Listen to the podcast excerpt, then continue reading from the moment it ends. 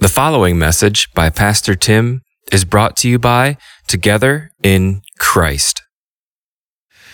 We have a big topic today, doing the attributes of God, uh, continuing on, and today we come to God's sovereignty, that God is sovereign. Uh, last time we looked at the self sufficiency of God, that God is self sufficient, which is very different from us, that He doesn't need anything, doesn't need anybody. Yet, when we start to think about our life, we need everything all the time. And God is not like that. And, and today is similar. God is sovereign, you are not. I am not. We will, we will see that. Uh, but when you look at the definition of sovereignty in, the, in Merriam Webster's dictionary, it says sovereignty is supreme power, especially over a body politic, or freedom from external control, autonomy, or uh, its last one, a controlling influence. We, you hear the word sovereignty, it brings up a lot of things, and we'll dig into some of that uh, tonight, the best that we can. Uh, but I first want to read out of Isaiah, Isaiah 46, verse 8 through 11, is where I want to jump off from and talking about God and sovereignty. It says in Isaiah 46, verse 8 through 11, Remember this and stand firm. Recall it to mind, you transgressors. Remember the former things of old, for I am God and there is no other. I am God and there is none like me, declaring the end from the beginning and from ancient times things not yet done, saying, My counsel shall stand and I will accomplish all my purpose, calling a bird of prey from the east the man of my counsel from a far country. I have spoken, and I will bring it to pass. I have purposed, and I will do it. These really are some strong words that we read here uh, that God is saying. Now, I have heard some strong words in my life. I'm guessing I've said some strong words in my life. But really, we don't have the power to back them up. I mean, we can say things and do our best, and maybe a lot of times we can back them up, but we know deep down there could be something that comes up that stops me from being able to do exactly what I say or exactly what I say I'm going to do. Sadly, I bought my kids a zip line for Christmas. Not in 2020, no, I bought it in 2019. It's still not up. They remind me every month, Dad, why would you get us a Christmas present we can't use? It's still in the box. When are you going to put it up? I will put it up soon. I say it all the time. I will put it up soon. And I got to tell you, soon hasn't come yet. I say that with authority to them. It's going to happen, I promise. All I got to do, I got to cut a couple limbs down. I already got this up over here. I just got to I just got to put it up. It's not a big deal. But yet it seems seems to be a huge deal because it doesn't happen. And so I'm, I'm guessing that in my sovereignty at my home, when my kids come to me and say it again, when is the zip line going to come up? And I assure them very soon, they walk away not encouraged by what they have heard because they know things come up. Right? Something else is going to come up. Even if I want to do that, there are still just things that come up that it doesn't happen. It just doesn't get accomplished. Maybe you've experienced that in your life also, to where you have this desire for something to happen. You've set a plan, you've set something in motion, but yet you just find out that something else came up or something stopped you. The reason you have those frustrations is very simple you are not sovereign. You don't have as much power as you think. We like to think we have a lot of it, but we just simply don't. But yet, when God says something like this, like he says in Isaiah 46, verse 8 through 11, that he declares the end from the beginning. Ancient times, things not yet done. How he says, My counsel shall stand. I will accomplish all my purpose. When God says that, you can write it in stone because he means that. And so when we look at God's sovereignty, one of the things that we realize as we look in Scripture, first and foremost, is that God rules and reigns over everything. He rules and reigns over everything. I want you to think in your life a time when you have been given authority. I'm assuming everybody in here has been given authority, even those who are younger. There's kids in here right now who are five, six, seven, eight, nine, ten years old. Even in your life as a, as a kid, you've been given some sort of authority. Here is this box of Legos. It is yours. Take care of it. Take care of it. All right? If you lose it, that's on you, right? You've now been given authority over these Legos. Well, let me ask you, how did that go? Right? How, how did that go when you got the Legos? Do you still have them all? Or maybe your parents see a little trust in you and they say, I'm going to give you more authority. I'm going to buy you this game. It costs more. Take care of it. Do you still have all the controllers? Do you know where all the games are? Do you know where everything is at? Okay, that's easy to pick on the kids, but it can go up to us as adults, right? A time in your life when you've been given authority, and you can, I'm sure, think of times when you handled it well and it went pretty good. You can probably think of times, though, also when things just seemed to unravel. You didn't know what to do, you were struggling. There, you knew what you wanted to do, but you just couldn't seem to get it done. You see, sometimes we rise to the occasion, but other times we fall on our face miserably. But as we read Scripture, it becomes abundantly clear over and over and over again that God rules and reigns, and He does it extremely well and extremely efficiently. I'm going to go through some verses here, and I just want you to listen to them. Psalm 47, verse 8. Psalmist says, God reigns over the nation. God sits on his holy throne. Exodus 15, 18. The Lord will reign forever and ever. Psalm 10, 16. He says in his heart, I shall not be moved throughout all generations. I shall not meet adversity. What a statement. Could you imagine being so puffed up to try to say that statement? I will never in my life meet adversity. what? Every day I meet adversity. From the moment I get out of bed and I'm like, why does my knee hurt? That is new. Adversity, right? You just, what is going on? All we seem to know is adversity, but yet God declares, I will not meet adversity. Lamentations 5:19 But you, O Lord, reign forever. Your throne endures to all generations. Psalm 145:13 your kingdom is an everlasting kingdom, and your dominion endures throughout all generations. The Lord is faithful in all his words and kind in all his works. Matthew 28 18. And Jesus came and said to them, All authority in heaven and on earth has been given to me. There's many more verses that we could go to, but we see very clearly here that he reigns forever. There's not a period of time for God to where, okay, your time is up now, you got to move on. That doesn't happen. Thankfully, the way we live, that happens. That happens thankfully where we are. Uh, many of us don't have a ton of authority, but in this country at least, we have the privilege of voting for people into authority. And thankfully, they have term limits, right? Thankfully, they don't reign forever. They are not supreme forever. They will go away. I would even say that within our own denomination. This year, we vote for president, and it, the way the system works, it ended up coming down to two, to where you are like, him, no, him, no. What do I do? Well, thankfully, he's only guaranteed one year, whoever it is, right? He doesn't reign forever, it's not supreme, whoever it is. But yet, with God, we see very clearly, he reigns forever. In fact, he created time. God is outside of time.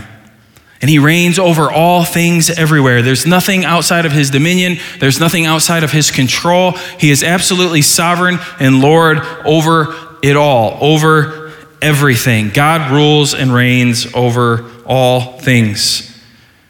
We also see in Scripture that oftentimes it talks about God's plan, how God has a plan and how he set his plan in place. Proverbs 16:33 says, "The lot is cast into the lap, but its every decision is from the Lord." I was always curious about that in scripture because I remember hearing, you shouldn't gamble, you shouldn't gamble, you shouldn't gamble. But every time I read the Bible, it seemed like they were gambling.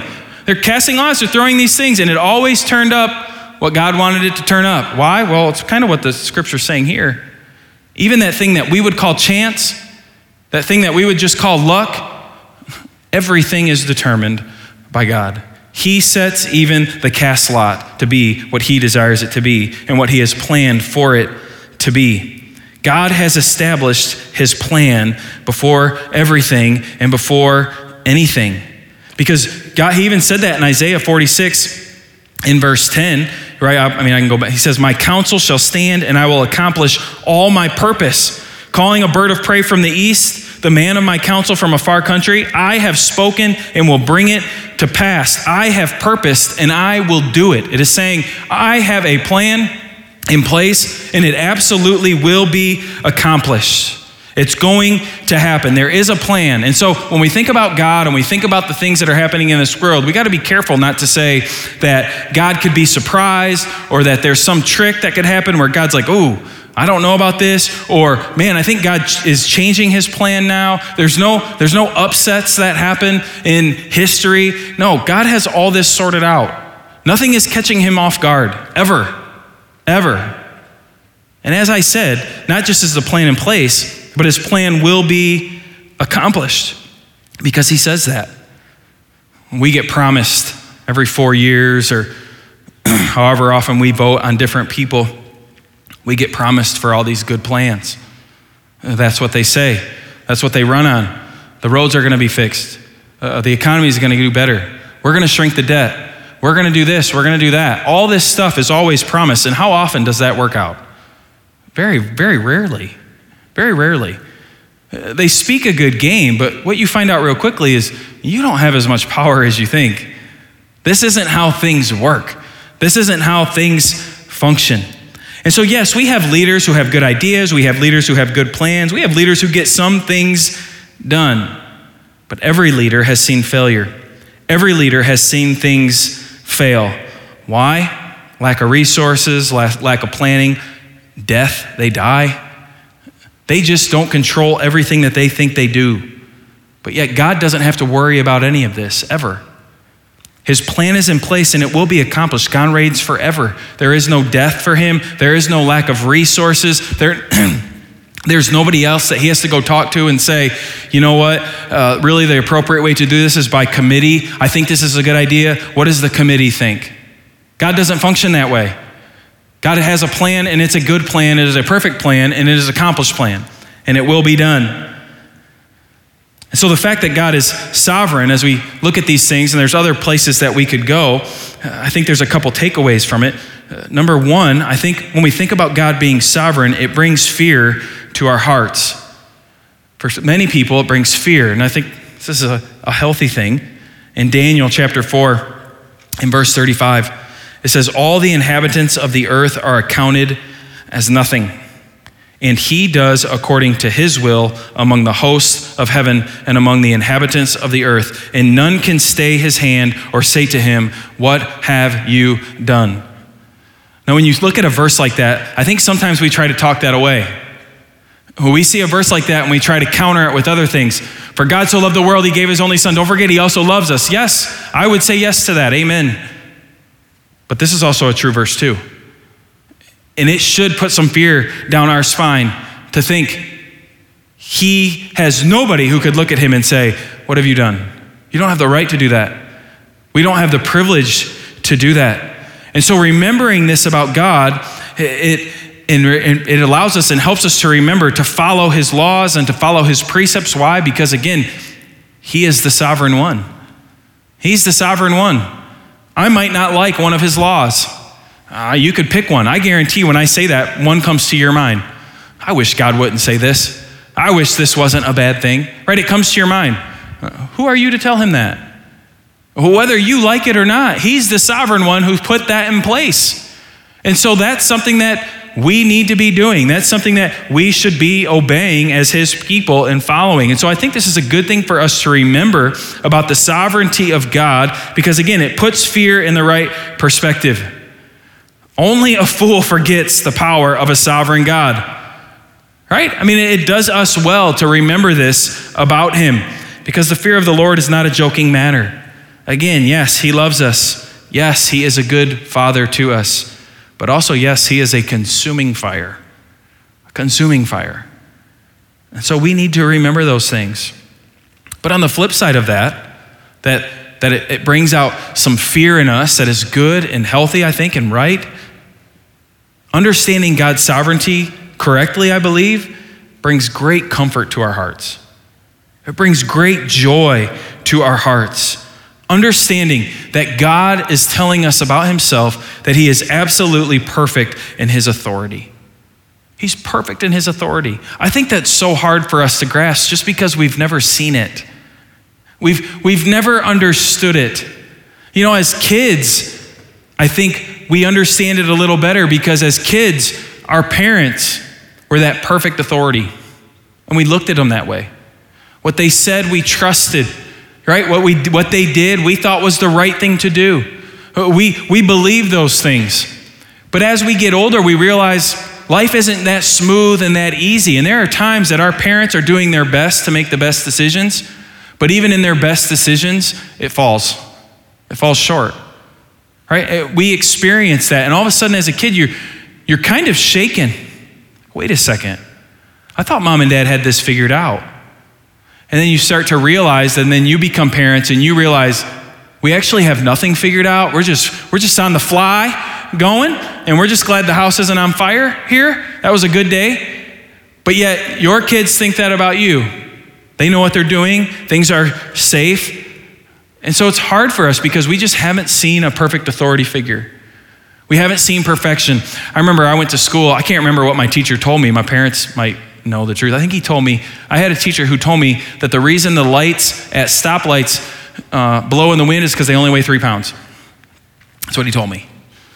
I'm like, they only weigh three pounds. And I remember telling my dad, they only weigh three pounds. And he said, Your teacher's wrong. And I said, There's no way my teacher's wrong. He's a teacher. That's impossible. And he's like, Tim, I'm telling you, your teacher doesn't know what he's talking about. There's no way that thing only weighs three pounds. It would blow constantly in the wind. Dad, you're wrong. You're wrong. My teacher told me that. Why would he lie to me? Right? What was happening in that conversation? I was struggling because my teacher's an authority figure who's teaching me. Why would he tell me something wrong? Why would he do that? And I remember one day, I don't remember how many years it was later, but for some reason, the Evening News put how much one of those things weighed. And I remember my dad bringing it to me. Look at it. Tim, it weighs a thousand pounds or whatever it was. Look at it. I was right. I could have been in my 20s. I have no idea how old I was there, but he's like, look, see?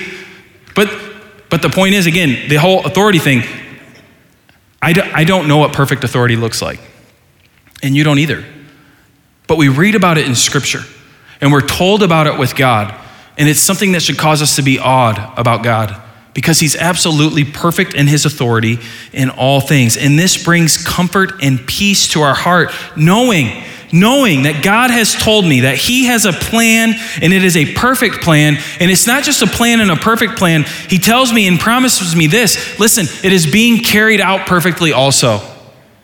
It is happening exactly how I planned it to be all along. And it'll always go exactly how I planned it to be. So listen, Tim, there's no need to fret because I am in control and it is happening perfectly. And God is the only one, He is the only one able to work out all these things, all these things in the world. Because I know that when I say this to some of you and I say it's happening perfectly, you instantly start to think, this is not perfect. What about sin? What about all this stuff? You start to think that. I'm going to remind you of a verse here. Are you ready? It's Romans 8 28, where, where God says, I work out all things for good for those who love me. All things. That means everything. That means every single bad thing you see happening within these walls and without of these walls. God uses that for good. It's not out of his plan, it's not messing him up, it's not shaking him. He's not having to do what we do as parents and say, I got to figure out how to do this. I got to take this wire and this wire and tie it together so the lights come on. It might not be up to code, but it's going to work at least. God doesn't work that way. He doesn't function that way. He says, I take everything that is happening in your life, and for those who trust in me, it's working for good for you. Believe me, I'm a good father, I'm a sovereign God. Trust me. I know it's hard for us to do that, but it's true because He alone is the one who has the power to do this. As we've been saying over and over again, all things are His. They're all at His disposal. He's created it all. All decisions that He makes, every single decision that God makes is right, it is pure, and it is holy. And when we know this and when we hold on to this, we maybe then ask the question well, how does this help me when I face troubles? Well, it's easy. Because I know that no matter what I'm facing, God is absolutely in control of it.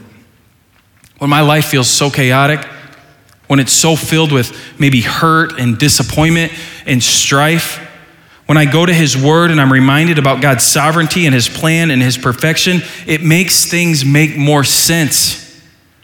It gives me peace to know that I feel like this is out of control. I feel like this is horrible, but to know, no, this is a part of God's plan and it's okay. Life is messy. Sin hurts. Suffering hurts. I have to believe that when Jesus took those whips, it hurt. I have to believe that when he suffered, it hurt greatly. But you and I, and all of us in this room who are Christians, would say, absolutely, beyond a shadow of a doubt, that was a part of God's perfect plan. So, who are we? Who are we then when we face difficulties to say, God, I don't think this is part of your plan? I think this is a mess up. I think something happened. I, think something needs to be changed here. No. No. And so it brings peace to our hearts, knowing that God has a perfect plan, and it is a, and as He makes decisions, they are pure and they are holy. As a pastor, I think this is one of the most difficult things for Christians. I think it's something that we struggle with. It's something that you hear talked about a lot, but we struggle with this in our life. And I think it's important for us to try to grasp the reality of what it means that God is sovereign and, and the scope of it all so that it can comfort us. But this is what comes up, really, when the rubber hits the road in life. When things are hunky dory, it's easy to say that God is sovereign. Uh, when things look good, it's easy to say God is, is sovereign and that things are great. It was easy back in the 70s when you had presidents who would talk about the Bible and tell you to read the Bible. Oh, that's great. That's great, right? God must be in control. This is all working good. But now you have presidents who don't say that. Is God out of control? Is everything out of control? Is God not know what's going on? I got to say, it seems like that to a lot of Christians. And you have to ask them. So God was sovereign back then, but you think the plan's all messed up now? No. Oh, it might be difficult for us, or we might face a lot of trials. There could easily come a day when us as Christians face way more suffering than we've ever experienced before. Does that mean God's plan still isn't perfect? Absolutely not. It never changes that for a second. And for believers, that should bring peace and comfort when you're in the midst of those trials and in those struggles. Because then you're not saying things like this Maybe I'm facing this trial because I lack faith. Maybe I'm hurting right now because I did something wrong and God is punishing me. Instead, the way we're looking at it is we're saying, well, maybe I've messed up. Maybe some sin has caused me to be here. Or maybe because of sin in general in life, this stuff happens. And I need to be faithful in the midst of this hurt. That's what I need to do. I need to continue worshiping God in the midst of this difficulty. I need to continue trusting in Him and leaning into Him and believing that He has a plan and a purpose and believing Romans 8 28, that all things will work for good to those who trust God. And that doesn't mean, that doesn't mean uh, financial freedom, it doesn't mean, it means he, you are His. You get to call Him Father. You are a part of His family. All of this stuff is working towards that and together with that. And we trust that. Some people are, I think, afraid of the sovereignty of God. They, they have no desire to learn about it because it gets complicated, and I understand that. You hear questions like, well, what about free will and all of this, and how does this function?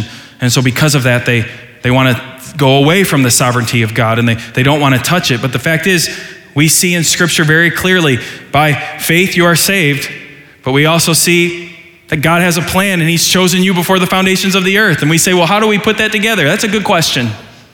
It's a really good question. But the fact is, is you can't just throw them both out. You can't just throw them both out. It can't be something that we're scared that we're scared of or that we are afraid of. Uh, something that I found very helpful uh, was in this book that I told you guys about uh, a couple weeks ago called None Else. It's, it's really a devotional. It's a, a 31 day devotional on the attributes of God.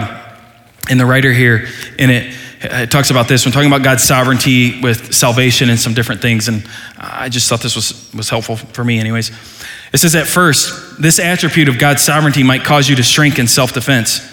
If God is really this powerful and has this much control, doesn't that just make me a robot with no real choice or freedom? But J.I. Packer writes, that God's rational creatures, angelic and human, have free agency. Power of personal decision as to do what they shall do is clear in Scripture throughout. In other words, while God is absolutely sovereign over all things, we do have certain abilities and choices. God is sovereign, man is responsible.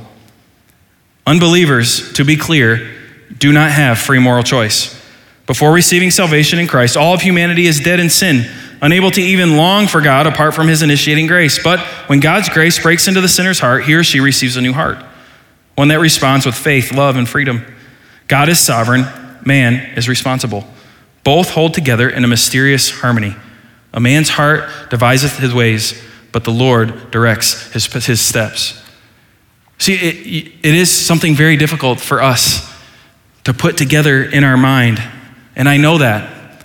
But so is the Trinity. The fact that there's Father, Son, and Spirit, three in one. We serve one God, not three gods, we serve one God, but yet we worship this Trinity. That's, that's very hard for us to put together in our minds, but yet we don't throw that out because that is an essential thing for our faith. It is essential to us. And the sovereignty of God is the exact same way. We've been going through Ephesians, and it's very clear in Ephesians. You've been elected, you've been predestined, you've been chosen, you've been adopted. You can't take chapter one of Ephesians and kick it out because you don't like it and you don't know how it meshes with our free will. You can't do that. You have to take both of them, right? You have to take the fact that the Bible tells us you are dead in sin. What does a dead man do? Nothing. But when God revives that dead man, what happens? By faith, they believe. Right? I mean, that's what we see. We see that all over the place. Free will, and we see God's sovereignty. And I liked what he said there, right? God is in control, God does these, but man is responsible. To me, that's helpful. One of the things I've heard being a part of a Southern Baptist church, and this is just a little history lesson to help you maybe with it, is I've heard that Southern Baptists, we don't, we don't talk about this stuff. Sovereignty of God, that's not a Southern Baptist thing. I don't know why you're bringing it into the church. Well, I brought a book with me that is one of the most Southern Baptist books I could ever have. This is one of the most Southern Baptist things ever to exist in mankind for Southern Baptist life. All right? This is James Boyce. He, he created uh, Southern Seminary. He's the Southern Baptist guy. And when you read his systematic theology and you read about him, he wrote something called the Abstract of Principles. And it was something that every single Southern Baptist seminary uh, worker had to sign in order to be at the Southern Baptist College, the seminary where they were going to train Southern Baptists. And it's amazing when you read the abstract of principles what it says, because these guys back then seem to have got it. They were not scared to talk about election and the sovereignty of God. They were not scared to talk about free will. They were not scared to talk about missions and evangelism and all this sort of stuff because why? They saw it all throughout Scripture, all of it. Maybe we can't mesh it all together. Maybe it's hard for us to grasp sometimes, but they saw it. And so in the abstract of principles, he has a section on providence. God from eternity decrees or permits all things to come to pass and perpetually upholds, directs, and governs all creatures, all events yet so as not in any wise to be the author or approver of sin, nor to destroy the free will and responsibility of intelligent creatures. It goes on to election.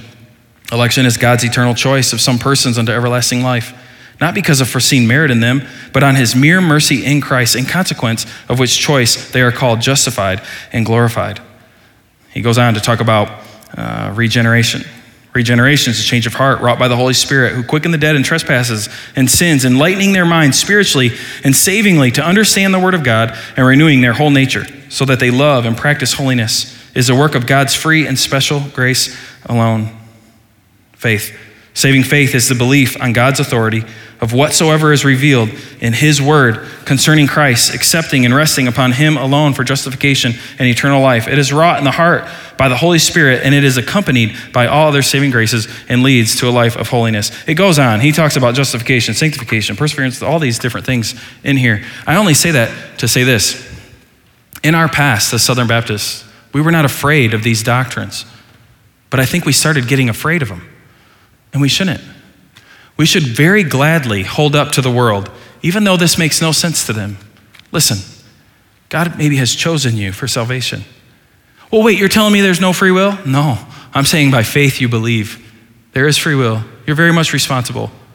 Oh, wait a second, but you said he's chosen. Yes, I did. Well, then how can I also by free will? Yes, I'm saying that too.